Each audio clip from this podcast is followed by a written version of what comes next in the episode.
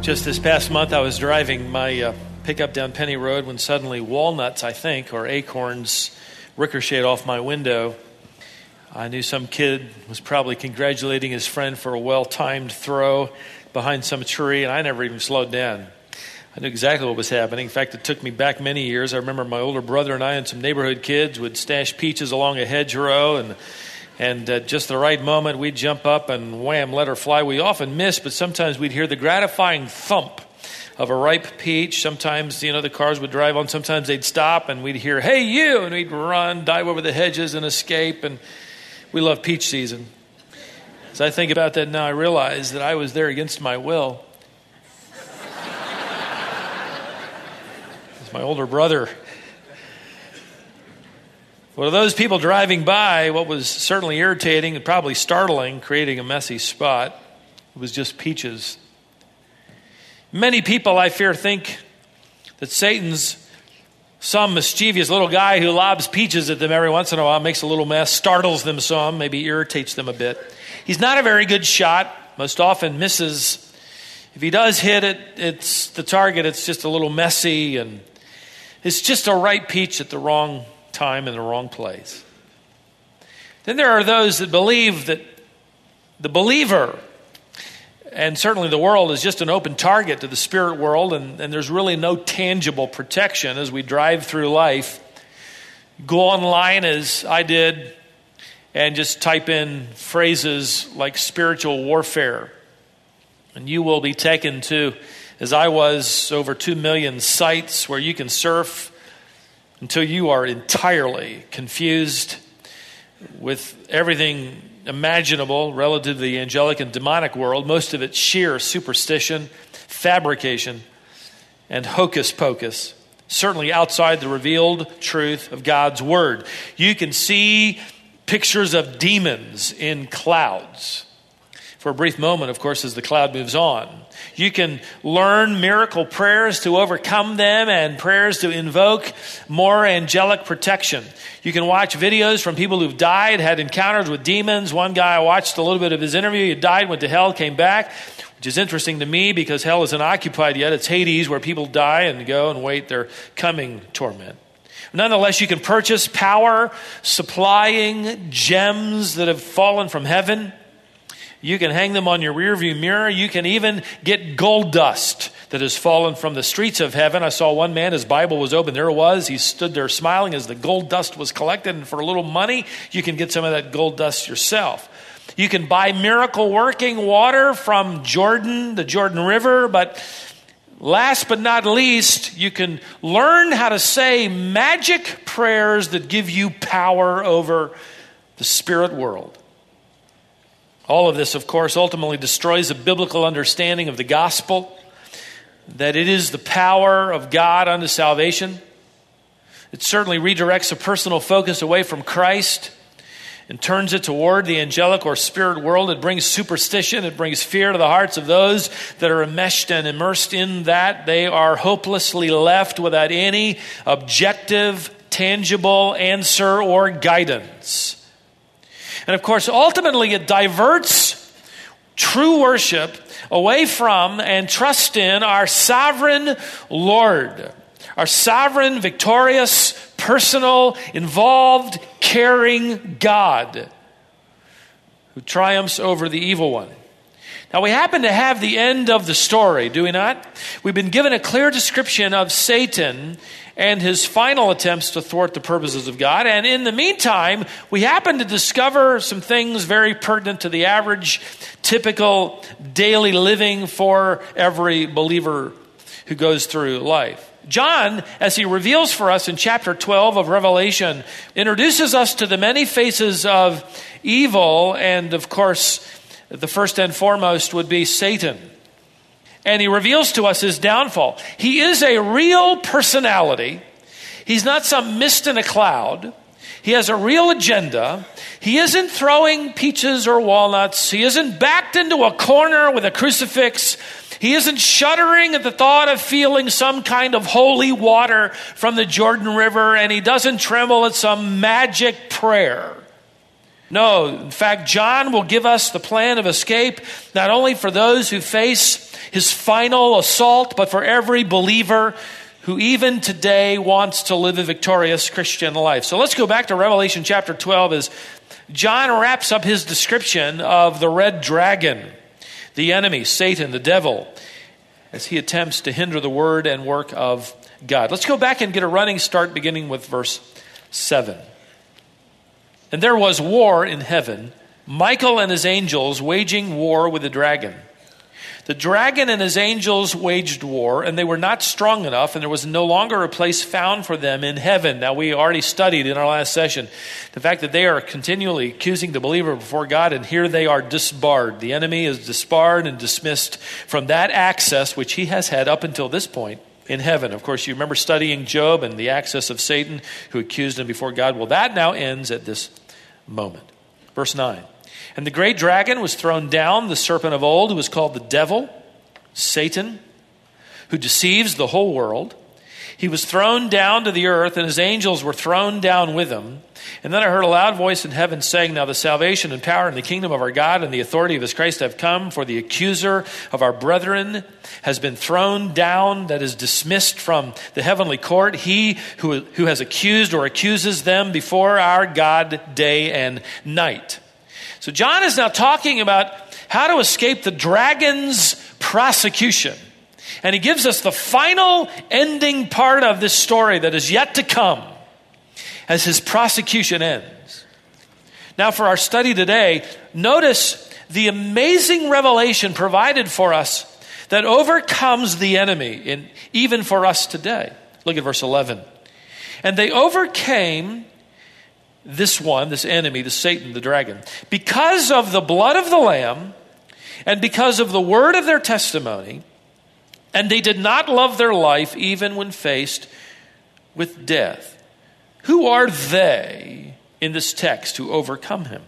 Well, the antecedent to they is this phrase, the brethren both those who've been martyred during the first three and a half years of the tribulation, those who will still be yet killed or martyred in the final days of the tribulation, but it can also include every believer, because we're being accused even now, every believer who has been accused by Satan before the presence of God. The brethren then actually would include you and me. Verse 10 says, Whom he accuses before our God day and night.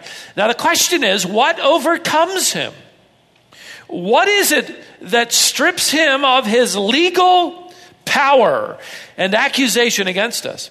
What is it that disarms him finally, but yet even now practically? We're given the answer in three powerful statements that will be true of the believer in the tribulation but also every believer throughout redemptive history, even those of us who will be raptured one day. And so let's slow it down and let's go through these three statements, and I'll give them to you in principle form. First, they rested in their perfected forgiveness. They rested in their perfected forgiveness. Notice again the first phrase of verse 11.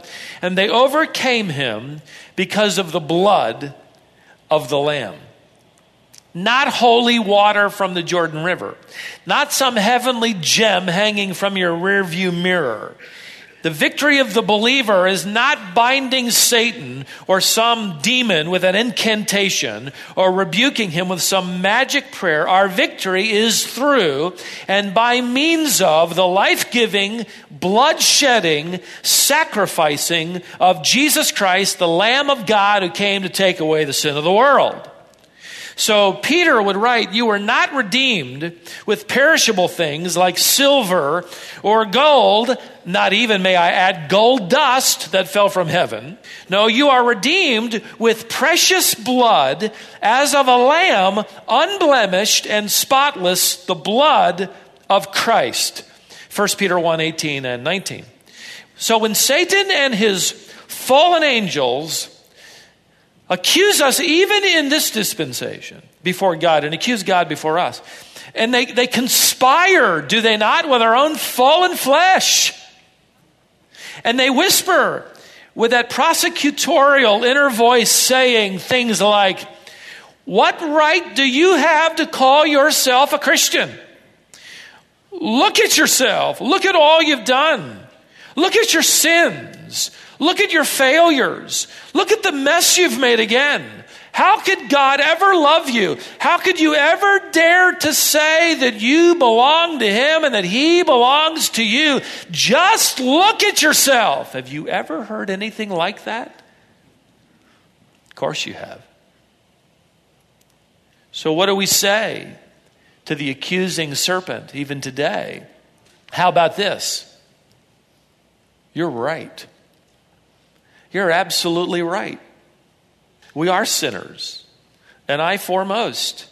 We have made a mess of things. Again, we have lied. We have acted out of anger. We have focused on self. We have had impure thoughts. We, we have mistreated others. And I can look over my shoulder just the last 48 hours and maybe see some example. We have demanded our own rights. We have stood up for I, me, and my. You are absolutely right. It's all true. But you're forgetting something the blood of Jesus Christ, which cleanses me from all sin. 1 John 1 7. You seem to have forgotten that all of my lawless deeds and all of my sins have been forgiven Romans 4, verse 7. You seem to have forgotten that all my sin, past, present, and future, has already been nailed as a certificate of debt to the cross of Christ, Colossians chapter 2, verse 14, which has staggering theological implications. Christ died 2,000 years ago. That means, friends, when he saved you, he saw everything you would ever do. Every sin, past, present, and future. You can't surprise him. And he nailed that to the cross, as it were, when Christ became sin on our behalf, bearing in his body on the tree our sin that we, uh, being now dead to sin, could live under righteousness, Peter writes. So remind the accusing old serpent of that truth. You are a sinner, and you say, You're right, I am. But I'm more than that. Yes, I am an old clay pot with cracks and fissures, but I'm more than that. Yes, I am flawed and depraved, my inner core evil. Yes, but I am more than that. I happen to be redeemed by the Lamb, and there is therefore now no condemnation to them who are in Christ Jesus. Amen? That's the truth of Romans chapter 8, verse 1. So he will have his downfall, but in your life, even today, he can have a downfall, so to speak, as you remind him of your perfected forgiveness. A believer in Ray Stedman's church. Ray is now with the Lord, and he has a wonderful little commentary on Revelation, which I'm reading along as I study here. And he had a woman in his church write a poem in light of their studies and these texts, and I thought it would be wonderful to read it to you. It certainly encouraged me. She tied a lot of different verses and phrases together that we've already talked about. Listen to what she wrote I sinned and straightway, post haste, Satan flew before the presence of the Most High God and made a railing accusation there. He said, This soul, this thing of clay and sod, has sinned. Tis true that he names thy name, but I demand his death. For thou hast said, The soul that sinneth, it shall die. Shall not thy sentence be fulfilled? Is your justice dead? Send now this wretched sinner to his doom. What other thing can a righteous ruler do? And thus he did accuse me day and night, and every word he spoke, O oh God, was true. Then quickly one rose from the Father's right hand, before whose glory angels veiled their eyes. He spoke, Every jot and tittle of the law must be fulfilled. The guilty sinner dies. But wait, suppose his guilt were all transferred to me, and that I paid his penalty. Behold, my hands, my side, my feet. One day I was made sin for him and died that he might be presented faultless at thy throne. And Satan flew away. Full well he knew that he could not prevail against such love, for every word my dear Lord spoke was true. Isn't that good? They overcame him by this truth by the blood of the Lamb. For the victorious believer, then, his forgiven status is the root of his victory, from which everything else grows and flourishes. Now, not only do we see them here resting in their perfected cleansing and thus following their example, secondly, they resonated with a public confession. Notice verse 11 again. And they overcame him because of the blood of the Lamb and because of the word of their testimony. So you have, first of all, the principle of perfected forgiveness or cleansing, which will ultimately defeat the enemy. It defeats him now, even in our lives today. But you have next the principle of public confession, which daily defeats the strategies of the enemy, not only in your life, but in your world. They trusted because of the word, the logos is the word here, of their testimony. Now, you might read this text and think, well, you know, it sounds like it's all up to me again. Yes, the blood of the Lamb, but then it's also my perfect testimony. No, the emphasis here, by the way, is not on the words, their testimony.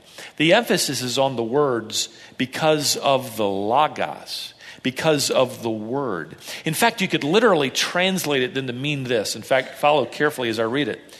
And they overcame him because of the blood of the Lamb and the Word of God to which they have borne testimony. See the emphasis? We overcome the dragon because of who we are related to and because of what we have revealed to us in the Word of God, and we testify that it is the truth. It is His Logos for us. And because of that, we can joyfully testify to its truth. So the victorious believer lives in light of his forgiveness. He claims it, he daily rejoices in it. And the victorious believer lives by the truth of the Word of God, which he then has joyful freedom to deliver, to testify of, that it is in fact the power of God unto salvation. This is it. God has spoken. The answer is here. And it is the power of God. It is sharper than any two edged sword. It is the weapon of the Spirit of God in our hand as we deliver the truth in our world. So you have defeated the serpent, as it were, through salvation. That's theological truth. You defeat the serpent as you deliver the gospel to your world, testifying to its truth, and that's practical truth as well. We decided to print up a little track because we had people asking about it. In fact, we had a track and, and uh, ran out, and for whatever reason, didn't reorder. And we got a, a, an absolutely new one. In fact, on the back, we've had printed Colonial Baptist Church with the phone number and uh, the website. It's a tract that is very, very easy to pass out because of what it says on the front. How to get to heaven from North Carolina. It's just perfect. Nobody can turn you down. It's just so easy. It's small. You can put it with your tip. You can leave it behind. You can give it to somebody. In fact, it's very easy to hand out. In fact, I'll just, I'll pick a volunteer. Let me have a volunteer. Thank you. Come up here. I know you, Ed. Good. All right. I'll just show you how easy it is. Ed? I'd like to give you a free roadmap how to get to heaven from North Carolina. Take it.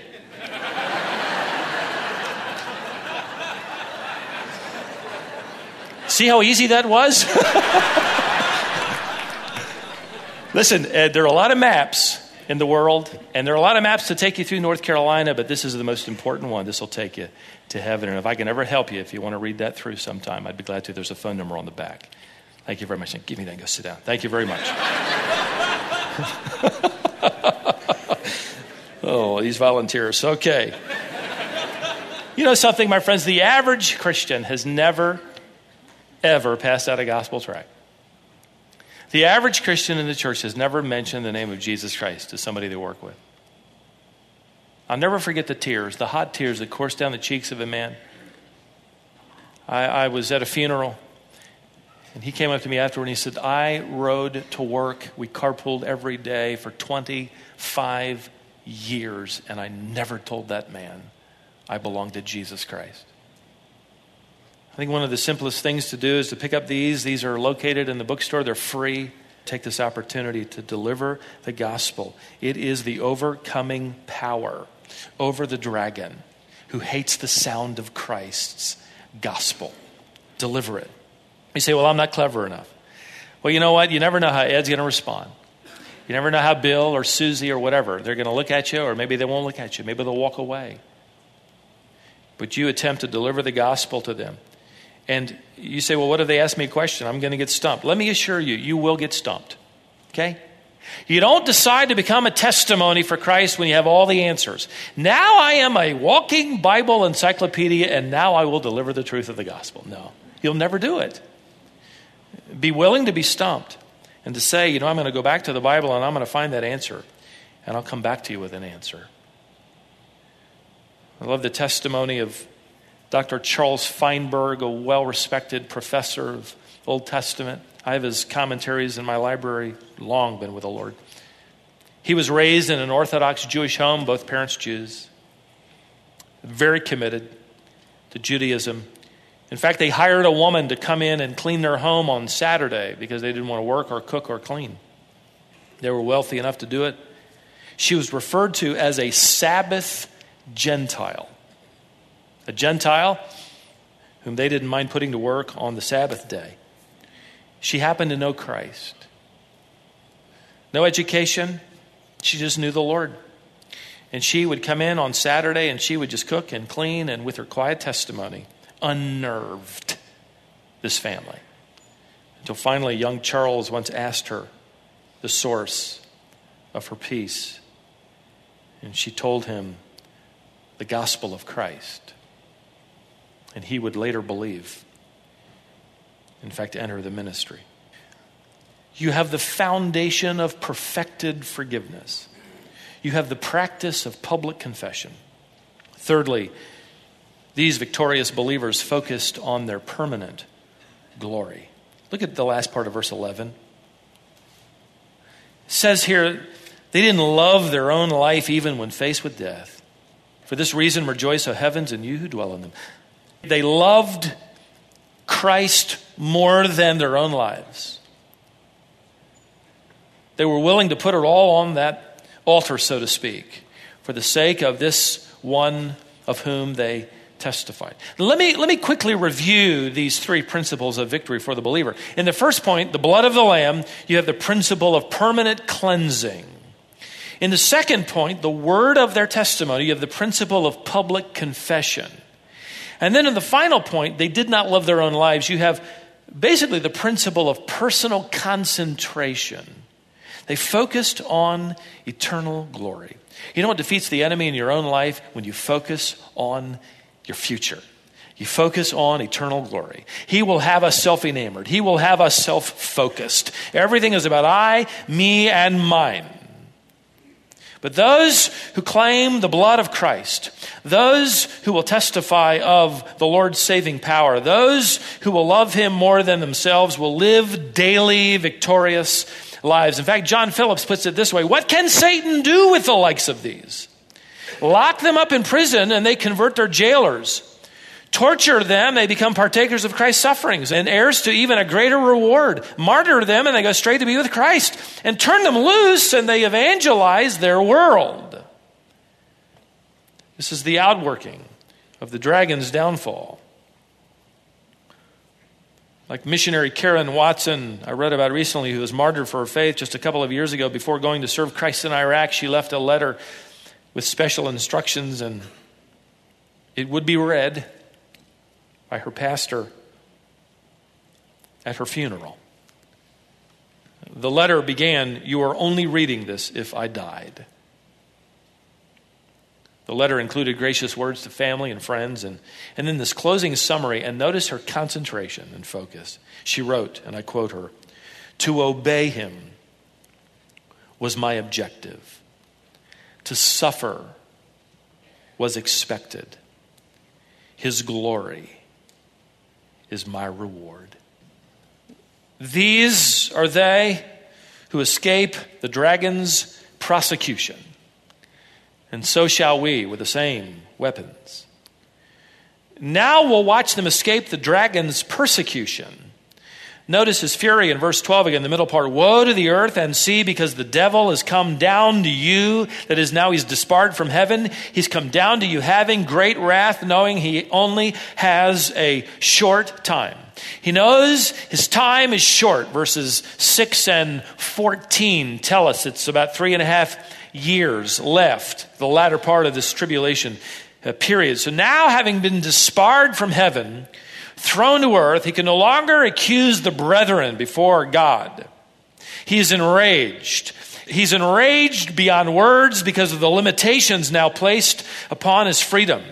One author said he picks himself up from the dust of the earth. He shakes his fist at the sky and glares around, choking with fury for ways to vent his hatred and his spite upon humankind. He has been checkmated and mastered by the one he hates most of all. And so, what does he do? Verse 13 tells us. And when the dragon saw that he was thrown down to the earth, he persecuted the woman that's Israel, who gave birth to the male child. That is, he now goes and with even greater fury persecutes the nation which delivered the Jewish Messiah. Verse 14. But the two wings of the great eagle were given to the woman so that she could fly into the wilderness to her place where she was nourished for a time and times and half a time from the presence of the serpent. That's Daniel's terminology for three and a half years. Now, the Revelation continues to use figurative language. Here he goes back to referring to Israel as the woman. He speaks of the dragon, the water that will come from the dragon's mouth. He speaks figuratively of the rescue of the woman on the wings of an eagle. This is language, by the way, that God has already used to speak of Israel's escape. In fact, he uses this language to speak of their escape from Egypt. In Exodus 19, he says, You yourselves have seen what I did to Egypt and how I carried you on eagle's wings and brought you to myself. John here is referring to the midpoint of the tribulation, where Jews will once again face the potential of another uh, Holocaust, and they flee. Jesus Christ predicts that this is yet a future. He speaks in the Mount Olivet Discourse of this moment in the future when Jews will flee after the Antichrist desecrates the temple in Jerusalem. We know that happens at the midpoint of the tribulation. He ends his false peace with Israel. He desecrates, he desolates. We call it the abomination of desolation uh, in the temple, probably doing what Antiochus Epiphanes did, pre-shadowing him centuries earlier. He sacrifices a pig, perhaps, on the altar. He makes the temple then null and void. It's useless, it's meaningless to the Jew.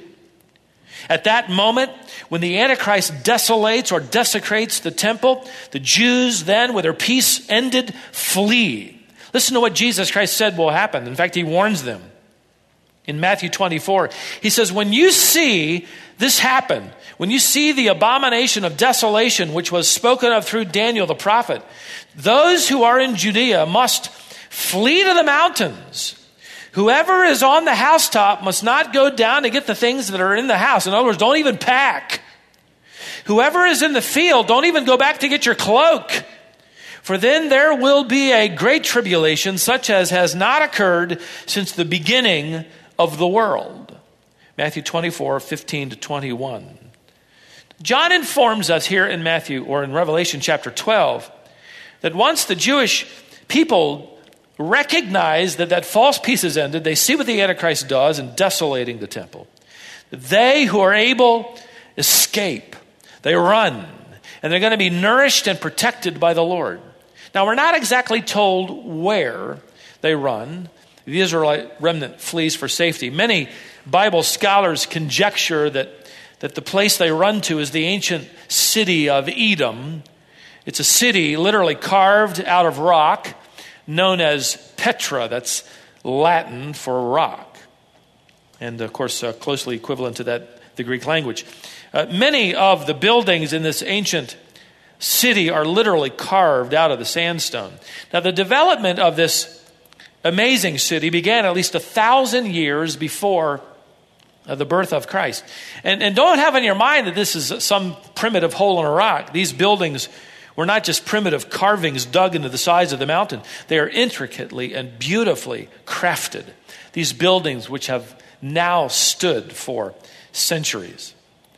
Historians record for us that an earthquake in the 6th century AD caused the city to be abandoned, evidently for fear that the mountains would collapse upon them, and of course the buildings would collapse with future earthquakes. So Petra was then abandoned.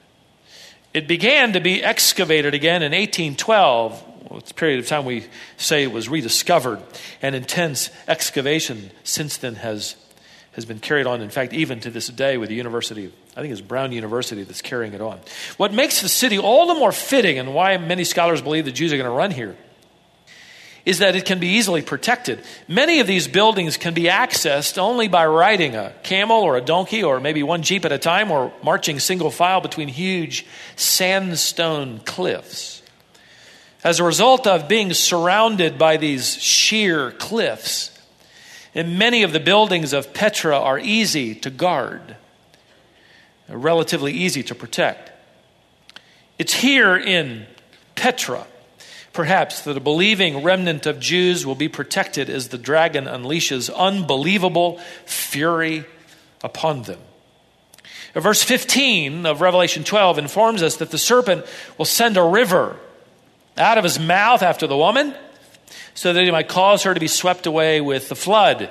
In other words, he tracks her down and then sends a river after her. He may very well try to flood them out by diverting a river of water toward them. The language, even though in a figurative context, seems to indicate that a literal destruction by water is his intention.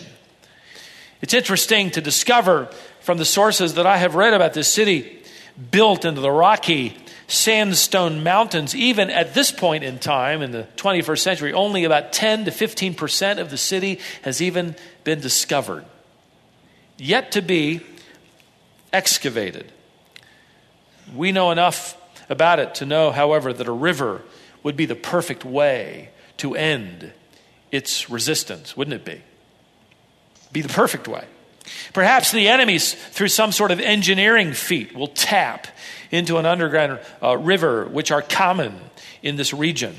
And he's able to divert that water source to rush like a flood toward Petra, by which he hopes to drown out the Jewish people. They wouldn't have any way out.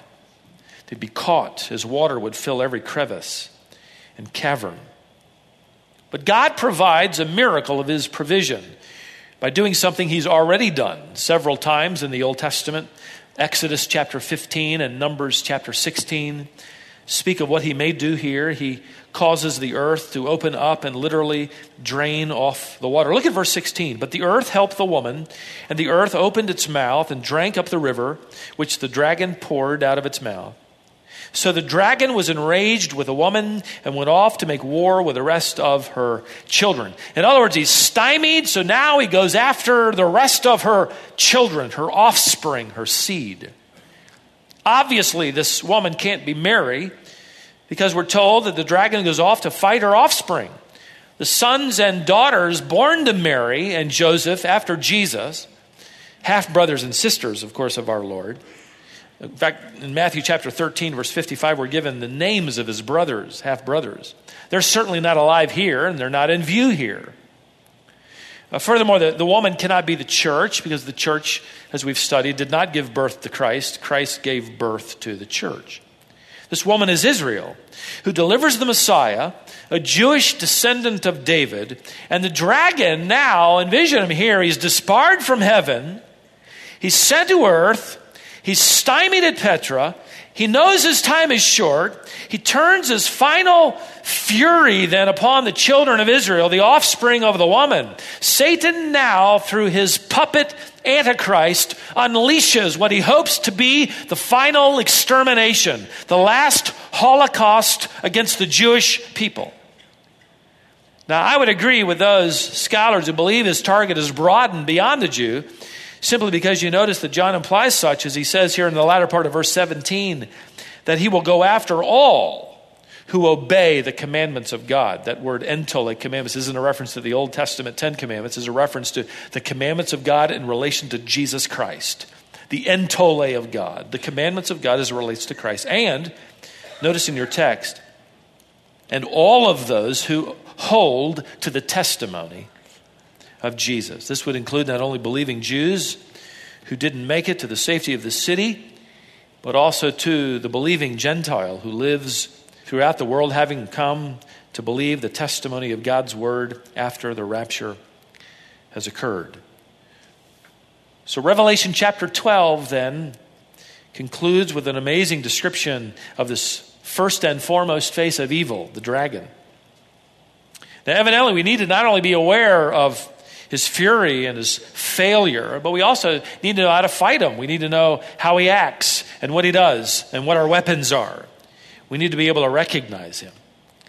I was reminded in studying this verse of being at the airport on one occasion a number of years ago when our twin sons were about six years of age. We were going to pick up their maternal grandmother who'd come to, who was flying in to visit for Christmas. It was 1991, according to my notes, and the war in Iraq was underway, known as, you remember? Desert Storm. And I was standing there at the terminal. We got as close as we could to the, the, the, the uh, door from which all of the passengers would disembark, and there was some delay. We didn't know what was going on. And then here came all of these soldiers coming out of the plane, allowed to disembark first. It was a rather impressive retinue. They were dressed in their fatigues and their boots and, and their guns strapped to their sides. It was quite impressive, and they literally walked right in front of us as they filed out. Two boys, six year old boys, you know, were awestruck. One of them finally said to me, kind of whispered, Daddy, look at those army men. And one of them heard that, stopped, looked down at him, and said, Son, we're not army we're Marines.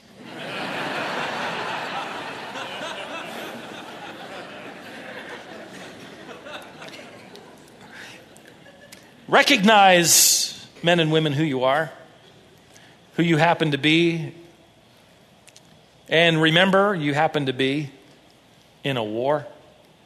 It's fought daily in this dispensation. Revelation 12 is not your conflict, it won't be ours.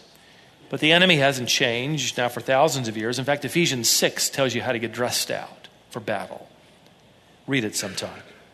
And remember, your enemy is ruthless, he is bloodthirsty, he is unmerciful. He can't have your soul, but he will have your testimony, he will have your confidence. He will take away from your mind the root of your assurance.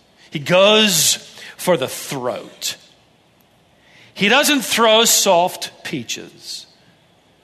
He throws insults and accusations against you before God, and he brings them about God before you. So, how do you overcome? This gives us the clue. Remind him of the blood of the Lamb, blood for sinners slain. Remind him of the Word of God and your testimony that it is true, and love Christ more than your own life. And while you're at it, remember remember this Satan has already read his future. Don't let him keep you pinned down in defeat. In the meantime, with his empty threats and accusations, you have seen the end. He loses, he fails. So for now, claim the blood of Christ daily, sometimes moment by moment. You are, you have been, and you will be forgiven. Confess your faith publicly to others. Remember, you are his ambassador. Maybe begin with just a little piece of paper to help you get started. This little track.